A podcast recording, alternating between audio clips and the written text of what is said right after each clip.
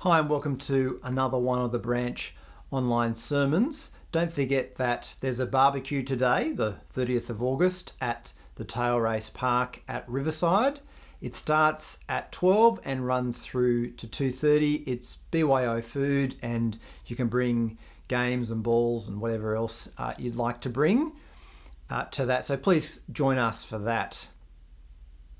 Over the last two weeks, we've been trying to think through what the church does. We've seen that the mission of the church is to love God with all our heart, mind, and soul, and to love our neighbour as ourselves, and also to make disciples of all nations, baptizing them and teaching them to obey Jesus. But how do we do that? Uh, we saw that one of the way, one of the key ways last week is by the church gathering.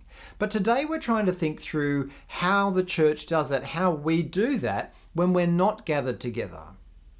I don't know if you've ever thought about it, but really the majority of our lives is not lived in our Sunday gatherings or in growth groups or in youth group or in meetings with other Christians. The amount of time would vary for different people, but I suspect that for many of us, it probably boils down to an average of no more than four hours a week in a church or church related gathering. That's remarkable when you consider that there are 112 waking hours in the week. So, church stuff takes up less than 3.5% of all our time. That's really not very much. So, although, as we saw last week, gathering as believers in church and house to house is absolutely central to what we do, it's central to our, our identity as believers, we also need to think through carefully about what we do when we're scattered throughout the week in all the places that God has put us. That is, how do you and I fulfill the Great Commission and the Great Commandments when we're scattered in homes and streets and suburbs, families, jobs, community groups, and wherever else? Well, uh, in an- well, in answering that question, uh, we'll be spending a fair bit of time working through parts of 1 Peter, and if you haven't done so yet, you might like to stop the video and read through 1 Peter chapter 1 verses 1 and 2, and then chapter 2 verses 4 to 12. But before we look at what we do when we're scattered, it might just be helpful to see how that idea of being scattered functions in the Bible. Peter begins his letter, his first letter, by speaking about that exact reality of being scattered. He says in verse 1 Peter, an apostle of Jesus Christ, to God's elect exiles throughout the provinces of Pontus, Galatia, Cappadocia, Asia, and Bithynia. Peter was writing to Christians scattered throughout the world. He uses the term diaspora, and that's a term that was used to describe the Jews who in the Old Testament had been dispersed through the world by their defeat at the hands of the Babylonians and the Assyrians. It might seem strange to you and me, but one of the things that God's Old Testament judgment on the people of Israel achieved, one of the things that achieved was that the message of God went out to the nations. Because the people of Israel were in those nations, the message of God was heard by those nations. And Luke tells us in Acts chapter 2 that on the day of Pentecost, when the people had gathered to hear the disciples and to hear Peter preaching, on that day there were God fearing Jews and converts to Judaism from every nation under heaven. That's because through God's judgment, those his people had been scattered into all those nations, taking that message with them. So there were positive effects, if you like, to that scattering, even though it was a result, in that instance, of God's judgment. And the positive effects of being scattered are seen later in Acts as well. In Acts chapter 8, verses 1 to 4, it says, On that day a great persecution broke out against the church in Jerusalem, and all except the apostles were scattered throughout Judea and Samaria. Those who had been scattered preached the word wherever they went. In other words, quite remarkably, the scattering of God's people throughout the world actually led to the gathering of God's people. As those people were scattered under persecution, they took the gospel message with them out into the world where God uh, had sent them. And so the scattering of God's people through the world leads to the gathering of God's people. That's a core principle, really, in the whole of the Bible. The scattering of the church builds the church. By being scattered throughout the world, God's people, you and I, take the gospel to schools, to building sites, to sports clubs, to bands, uh, to office buildings, to shopping centres, to skate parks, to jails, to footy clubs, to craft groups, to community gardens, uh, to other towns and other states and other countries. You name it, the gospel goes there not because the church decides to run an activity there, but because of the individual Christians who plug themselves into those areas of society. In fact, the great diversity of people in churches, which makes us makes it hard for the church to gather, it makes it hard for us to gather because we're all so different. It causes conflicts and challenges. That great diversity that can make it hard to gather is actually the same diversity that makes the church an incredibly strategic enterprise. Because God has gathered all kinds of different people into this one place to then be to be built up by the gospel to take that gospel message into vastly different places uh, and into vastly different settings. You can take the gospel with you to places that I could never take the gospel. And I can take the gospel to places where you can never take the gospel. And that is all part of the wonderful plan and purpose of God. Uh, I have a sister who is a scientist. She can take the gospel to scientist people. Most of us are not scientists. Uh, we don't mix in that world, but she is. She can take the gospel there. Uh, some of us have young kids, uh, and so we are brushing shoulders with other parents and other children. We can take the gospel into those situations. You can do that in ways that I could never do because I don't have children. I'm not in a school setting. So, the different gifts and responsibilities and stages of life that God has put us in gives us great opportunities to take the gospel into vastly different places, not all together, uh, but in the places where God has put us. So, the church not only gathers together, that's core to the identity of the church. Uh, we not only gather to be equipped by the gospel to love God and to love the church, and our neighbour and to make disciples, the Church of God also scatters throughout the world to the places where God, in His wisdom, has put us. But how does that happen? How is God building His church through us being scattered? Well, the rest of 1 Peter goes on to give us the broad outlines of that. If you like, Peter's entire letter is really about equipping God's people to live for God's glory as exiles scattered throughout the world. How does that happen? Well, in the first place, Peter says it happens by the church living out the gospel of Jesus Christ. Peter says in chapter 2, verse 9, But you are a chosen people, a royal priesthood, a holy nation, God's special possession, that you may declare the praises of him who called you out of darkness into his wonderful light. That is, that is church language uh, but but Peter says we are called to serve God where we are. We're called to serve holy lives. We're called to serve God. And as we do that, we are to declare the praises of God. Wherever we are, the praise of God ought to be flowing uh, out of our mouths. Evangelism is fundamentally and first and foremost an act of praise. We speak about God because we're excited about God. We love God. And if we're not speaking about God, then that means that our love for God has grown cold. We need to pray that God would fire up our love for Him. But we not only speak the gospel and praise God, we also live out the implications of the gospel. And Peter goes on to that in verse 11. He says, Dear friends, I urge you, as foreigners and exiles, to abstain from sinful desires which war against your soul. live such good lives among the pagans that though they accuse you of doing wrong, they may see your good deeds and glorify God on the day he visits us. That is, as strangers in the world, we're to live out the gospel of righteousness through Jesus Christ. We are to live our lives among the pagans, scattered throughout the world, scattered among people who don't know God, who don't trust in the Lord Jesus Christ. And living in that way bears witness to the greatness and the glory of God. How do we do that? Well, Peter gives us some concrete examples of that. First, we're to submit to the authorities.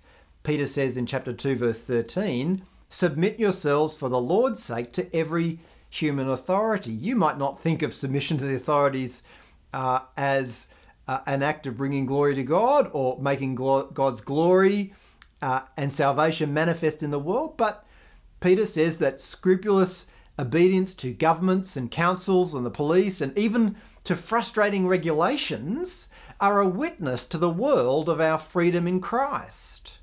That is, our freedom in Christ to obey rather than our slavery to sin in which we used to be trapped. Second, we're to live well in our working relationships. Uh, look at verse 18 of chapter 2. Slaves, in reverent fear of God, submit yourselves to your masters, not only to those who are good and considerate, but also to those who are harsh. So, our behaviour in the workplace, whether as employers or employees, is a witness. Uh, it provides a, a, plausibility structure, you might say.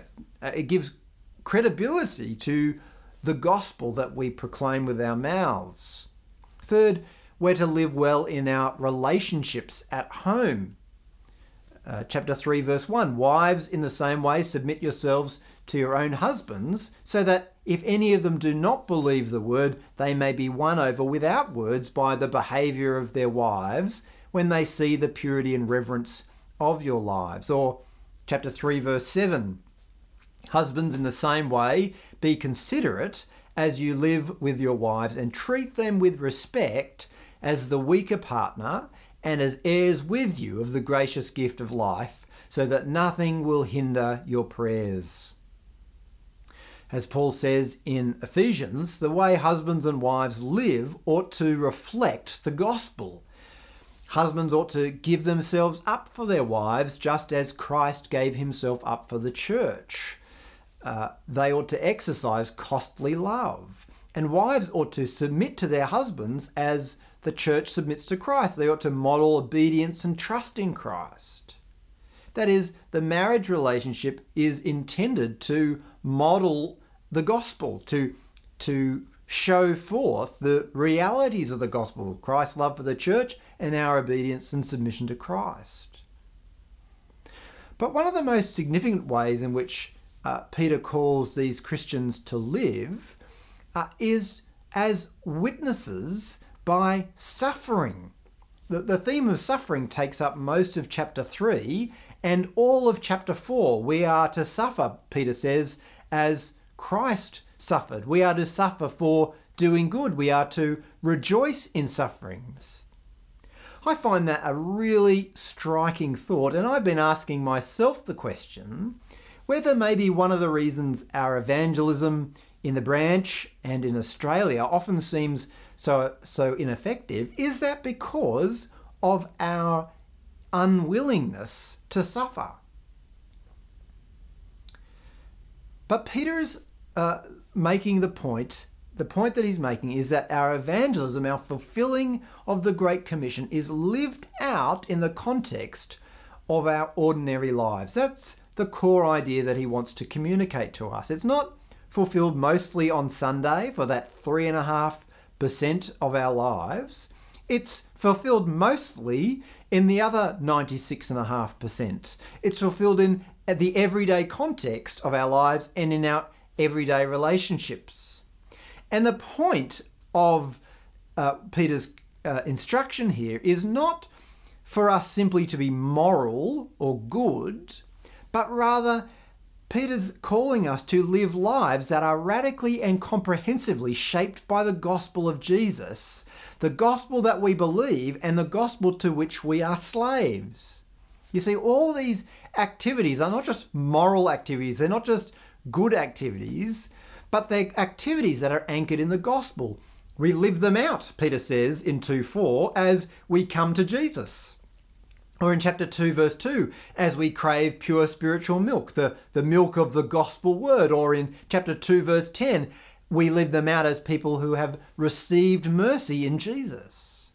These are not just moral ideas lived out in a vacuum, a great marriage, a great relationship with our employer, but they flow out of trust in and love for God through Jesus Christ. And they say something about the gospel, whether it's our freedom uh, in Christ to submit to the authorities, whether it's our suffering as followers of Christ, whether it's the love of Christ that He displayed for the church, whether it's our obedience and submission to Christ. The hope is that as we live out of the gospel, our lives will be different kinds of lives. And the ultimate hope is that we might have an opportunity to speak about the truth which shapes our lives. So, chapter 3, verse 15. But in your hearts revere Christ as Lord. Always be prepared to give an answer to everyone who asks you, to give the reason for the hope that you have. Always be prepared to give an answer to everyone who asks you, to give the reason for the hope that you have. The hope is that in living these lives rooted in the gospel, living out the implications of the gospel, the hope is that we'll win an opportunity to speak words about Jesus, who Jesus is, and what he's done in dying for the sins, uh, for our sins, and being raised to life for our justification and reconciliation with God. You see, we must live changed lives, but we must also speak. There must be be words. Paul says in Romans chapter 10 How can they believe in the one of whom they have not heard? And how can they hear without someone preaching to them? There must be words to explain the gospel. But the hope is that as we live lives saturated with the power of the gospel, grounded in the gospel, uh, that as we do that, we will win a hearing for the message of the gospel of Jesus Christ. And not only should we uh, be living that way and hoping for those opportunities, we ought to be praying for them, praying that those opportunities would arise, and praying that when they come, we would be ready, that God would give us words to speak the truth of the gospel into people's lives. So, being scattered throughout the world, we live out the power of the gospel in the hope of winning opportunities to speak the message of the gospel. But the scattered church is not only about being built up by the addition of new Christians, it's also the purpose of the scattered church is also to strengthen those who are already Christians. One mistake that we can make is to think that how all this works is that when we gather, we build each other up, and then when we leave, we do evangelism. Uh, but actually, when we leave, we also ought to continue to build up the existing members of the church as well. It's quite striking in the New Testament uh, how many, how often instructions to the church bleed into instructions for other settings, like instructions for husbands and wives, or parents and children, and masters and slaves. We've already seen that in 1 Peter. But you get it in other places too, like Colossians chapter 3 and Ephesians. So, in Ephesians, in the first three or four chapters of that letter, Paul gives his theology of the church. He gives this rich and wonderful theology. They are the people chosen by God, uh, reconciled by Christ, built together in Christ through the Holy Spirit. Uh, but then Paul goes on to talk about how the church is to relate to each other. On the basis of that theology, how are they to live?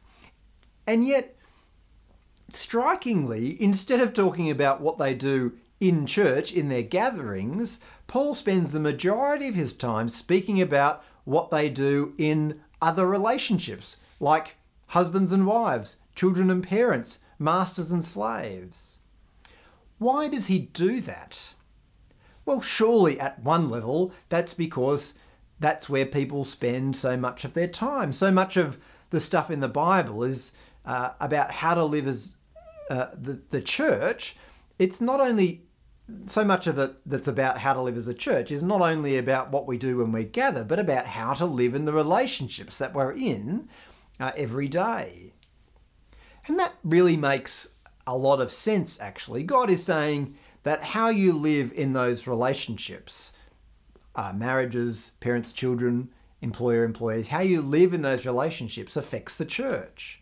Now, if you live out the gospel in those everyday relationships, then that will help to build the church. If you fail to live out the gospel in those relationships, then that will damage the church. Uh, it's kind of obvious, but if you think about it, if you're married, one of the people that you spend the most time with in life is your husband or your wife. Well, that's a great ministry opportunity. You don't need to work hard to find time to meet up. You're with each other all the time. And the way that you live when you're around each other can either build the other person up in Christ for the blessing of God's church, or conversely, your words and your actions toward them can tear them down and discourage them and make them ineffective in the Christian life. How you live in your marriage has the potential to either build up or tear down the church. And the same goes for parents and children. One of the people that your child spends the most time with is you. you are the most important person in their life in terms of discipling them in the Christian faith. If you're not discipling them, it won't happen. You can't expect the Sunday school teachers or the youth group leaders to disciple your children because they only get maybe 30 minutes, an hour a week with them, but you get every day for 20 years or more, you get all that time uh, to disciple them. Uh, and you teach and you train them uh, not simply by what you say, but by how you live. So if you say to them, we should live sacrificially and generously, but then if you spend all your money on yourself, what lesson will they learn? Uh, they won't learn the, the lesson of your words, they'll learn the lesson of your actions. If you say that meeting together with God's people is crucial for the life of the church and for their spiritual life, but if then you never turn up, then what lesson will they learn? If you say that God is the number one priority in life, and yet everything else that comes up to replace God automatically gets first priority, gets first pick, then what will they learn about the priority of God in life? They'll learn the message that God is not really the number one priority in life. How you live uh, with your children, before your children, not just what you say, but the life that you live, can either build up the church or tear the church down. Now, I suddenly realised the other day that in all the time that I've been at the church, we focused as a church on raising up and training Sunday school teachers and, uh, and youth leaders and things like that. But actually, surprisingly, shockingly, we've never done anything in my time to train and equip parents to disciple their children in their own home. Nothing explicitly.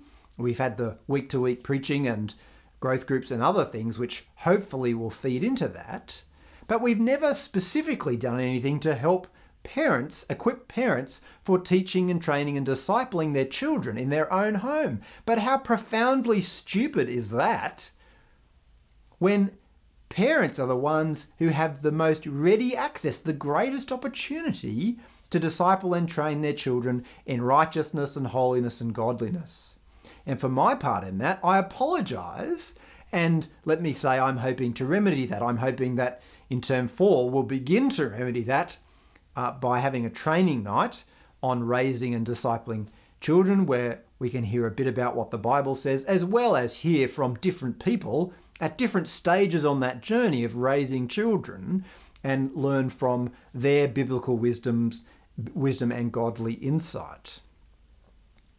Uh, that will be in term four. But if you really want to grow uh, in raising and training and discipling your children, then let me suggest one thing which I think will help immeasurably uh, in that journey. And that is to find somebody in the church who is a bit older than you, who you think has brought up godly children in a godly way, and then ask them what they did.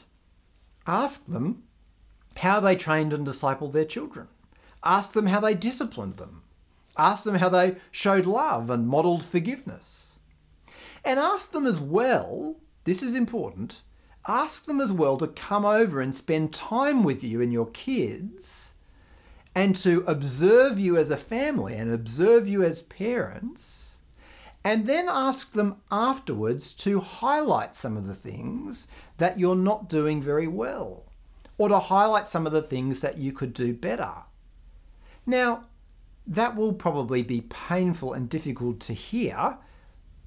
I know parents feel the responsibility, the obligations of parenting, they, they take that very heavily. But you won't learn as a parent, you won't grow as a parent unless you can have other people around you who you invite into your life to correct, rebuke, train, and encourage you to put off what sins might be marring your parenting, uh, to put off what misunderstandings might be affecting your parenting, uh, to put off uh, the things that perhaps are not helpful, and to put on good and godly characteristics that might help you to do better and to uh, love and train and disciple your children better than you already are. We don't need we don't need to be ashamed or embarrassed of the ways that we sin and fail in any area of life, let alone uh, parenting. We can take those things to the cross. We can we can welcome uh, that rebuke and encouragement without fear because we know uh, that God is teaching and training us to be a loving uh, father, a loving parent, uh, like he is to us as his children. And the same, what is true of uh, parents and children and of that relationship and husbands and wives, what is true of the potential for those to build up the church or tear down the church, what is true of those relationships is true of any relationship that we have with another Christian. Any relationship, whatever context it might have, presents an opportunity for you to minister to people, for you to build them up, for you to serve them, for you to grow them in a holy faith, or alternatively, for you to fail to do that and for you to damage and, uh, and uh, destroy the church. And so, the best question that we can all ask is not so much what church ministry ought I to be involved in? That might be a good question for you to ask if you're not involved in anything. But the most important question uh, for us to ask is for the 96.5% of the time that we're not gathered in church and to ask the question what am I already involved in? Where has God placed me in life? And how can I turn those places, those opportunities into gospel ministry? Where has God put me? for 96.5% of my life? And how can I serve God in gospel ministry in those places? In doing that, in asking that question, in, in uh, serving and loving those that we come into contact with, in sharing the gospel, in training them for godliness uh, and holiness in the Christian life, we fulfill the task of the church in a whole lot of different places, not just on Innocent Street in Kingsmeadows, but all through Launceston, through Tasmania, and through the world. We love God, we love the church, we love our neighbour, we make disciples and teach them to obey Christ, not just on Sunday for an hour, but in all our lives wherever God has put us. So, the way that we live as Christians scattered in the world builds the church, both by bringing in new disciples and also by training existing disciples who are already in the church, training them to be more mature in Christ. But if one of the uh, key ways that the church operates is by scattering and loving God, and our neighbour, wherever God puts us, another crucial aspect of the scattered ministry of the church is appointing and sending evangelists. As you read through the New Testament, you can't avoid the fact that the church not only calls on its people to scatter and to take the gospel with them and to live out the implications of the gospel, but the church also uh, appoints and sends specially chosen people for the specific work of gospel ministry. For example, in Acts chapter 13, Paul and Barnabas are set aside for mission work by the leadership of the church. And others too are sent out through the rest of the book of Acts. As you read through Acts, you find people continually being sent out for gospel ministry by the church. And as you read through Paul's letters, you find him constantly urging the churches to support people in evangelistic mission uh, to which those people have been appointed. And not only that, not only do we read stories of that in Acts and the rest of the New Testament, but Jesus commands us to pray to that end. He says in Luke chapter 10, verse 2, The harvest is plentiful, but the workers are few. Ask the Lord of the harvest, therefore, to send out workers into his harvest field. We need to be praying that God would raise up workers for the harvest, workers who can be set apart by the church uh, and sent out. It's not enough simply for us to share the gospel ourselves. We need to be doing that. Of course, we do. But we also need to be raising up and sending people into gospel ministry. It's not a, we don't, we ought not to make a choice between one or the other, us going or sending people out. We need to do both. Both are at the heart of the faithful New Testament church. One of the things about our church community, which I think is absolutely wonderful, is that as a church we've been able to do that. We've been able to send people into gospel ministry. Uh, and we've been able to send quite a number of people.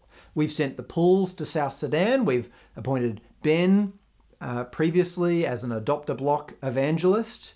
We've sent Q&A, Kate, Peter and Anne, Susan, and sent various others on short trips as well. We've also trained and sent people into pastoral ministry. We've helped to train Julian. Some of you might remember Julian, who was an apprentice here. He's now ministering at a church in Ulverstone. We've helped to train and support Ollie, who's now studying at SMBC and looking to go into some form of full time gospel ministry. We've been training and equipping Jacob as well. And we ought to be incredibly thankful that we can partner in the gospel like that.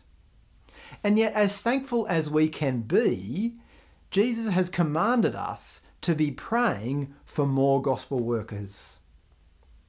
I was inspired and challenged earlier in this year by my friend and mentor in ministry who told me that he has been praying for many years now that God would raise up 50 gospel workers the, from the church where he was. God has actually answered that prayer uh, the number now is well over 100 people who have been raised up from his church. But since that time, I've been praying. I've been praying that God would raise up 100 gospel workers from the branch. And wouldn't that be great if that was not just my prayer, but that was a prayer that we could pray together? that the Lord of the harvest would raise up more workers that we can send out into the harvest field. We need to do that. People need to hear the gospel. Christ ought to be honoured in the world. And so we ought to pray that God would enable us to raise up gospel workers, that He would raise up gospel workers that we can train and send and support to take the message of the gospel, the good news of forgiveness in Jesus Christ and reconciliation with God, that they can take that good news to those who've never heard it. So, in God's wisdom, the church scatters. It scatters to take the message of the gospel into the world. And we've seen as well that uh, the church not only takes the gospel with it as it scatters, but it purposefully and specifically sends people out for specific evangelistic ministry and gospel work. The last thing that it would be good to think about before we finish is how the two elements of gathering and scattering fit together. For instance, if in scattering we get to take the gospel to the world and we get to uh, dis- train and disciple fellow Christians, if we can do that when we're scattered, why not always be scattered? Uh, why don't we put all our efforts into that and not worry about gathering? What's the point of gathering? Well, we saw what the point of gathering was last week. Uh, it's so that we can be built together into God's holy temple. It's an identity uh, that we take with us into that those places where God scatters us. The point of gathering is to equip us, equip us for works of service. The goal of gathering is to uh, be trained, to be trained in love and to be trained in the knowledge of the gospel and the knowledge of God. It's to be renewed by hearing God's word. It's to be encouraged amid the discouragements of our scattered ministry. It's to be brought to maturity together in the faith. It's to be brought to repentance for the sins that mar our lives and that mar the ministry which God has given to us. Uh, it's to be refocused on the grace and the glory and the greatness of God. It's to be retrained to honour God. It's to pray for each other in our ministries and in our pursuit of Christ and in our work in the world. The point of gathering is so that when we scatter, when we go out into the world, when we go about the tasks that God has given to us, we might be wise for salvation through the scriptures and thoroughly equipped for every good work by the Bible. The goal of gathering is so that when we scatter, we can take the gospel, the true gospel, the living gospel, out with us into the places where God has put us. What does the church do? The church loves God. The church loves the church, God's people. The church loves our neighbour. The church makes disciples. It does that by gathering to be built up in a holy faith to be strengthened to praise God and to pray, and it does that by scattering and taking with it the love of Christ and the message of the gospel into the world and into the places where God has put us. Let's pray. Dear Lord and Heavenly Father, thank you so much for the church, the wonderful church of the Lord Jesus Christ, who is our head, uh, and through whom uh, we are being built into a building which is your holy temple, filled by your Spirit, uh, joined together, being built together uh, into a place where you dwell. Uh, and Lord, we thank you for that. Thank you that we can gather uh, and that we can be built up in the gospel. Lord, as we saw last week, we can't all gather together in church at the moment, and we grieve that and uh, and are saddened by that, Lord, we pray that you would hasten the day when we could do that again so that we could be built up, so that we could be built together to the praise and glory of your name. And Lord, we pray that uh, so that when we go about our lives, when we go to the places where you've put us, when we go to our families and our workplaces, our community groups, uh, when we go to all the different places that we go uh, as families and as individuals and as friends. Lord, when we go there, we can take the gospel with us. Lord, equip us to be people for whom the praise of you flows out of our mouths day in, day out, hour by hour, minute by minute. Lord, we pray that we would be people who live as aliens and strangers uh, in this world, that we would live such godly lives among those who don't know you, that they would glorify you on the day that you visit us when the Lord Jesus returns. Lord, we pray that we would live for you in the relationships in which you've placed us, in our workplaces, in our homes, uh, wherever it is. Lord, we pray that you would help us to live in those relationships uh, and to train and equip our fellow Christians in those relationships to live for you and to be mature in Christ. Lord, we pray also that you would enable us to suffer for the gospel. Lord, how important it is. It's on every page of the New Testament that we suffer for the gospel. And Lord, we want to confess that so often we don't. Lord, we idolize comfort. We do all that we can to avoid suffering and hardship. Lord, we prioritize that in our lives uh, to the cost of our godliness, our holiness, our growth uh, in the faith. Lord, we, we avoid suffering uh, to the detriment of our evangelistic mission work. Lord, we prioritize comfort uh, and uh, idolize that and so denigrate uh, and uh, turn aside from you. Lord, forgive us for that and help us to grow. Help us to suffer for the gospel for Jesus' sake. And Lord, we pray that you would continue to raise up people among us, that you would raise up 100 gospel workers from the branch to be sent out into the harvest field. Lord, there are so many countries, so many places, so many people who've not had a chance to hear the gospel even once. Lord, that breaks our heart. Lord, please do something about that by raising up people who are willing to suffer, willing to give everything up, to go into the mission field to make the Lord Jesus Christ known. Lord, we pray that as a church being gathered and scattered, uh, we would be able to fulfill your great commandments to love you, to love each other, to love our neighbour, and to make disciples of all nations. We ask it for Jesus' sake. Amen.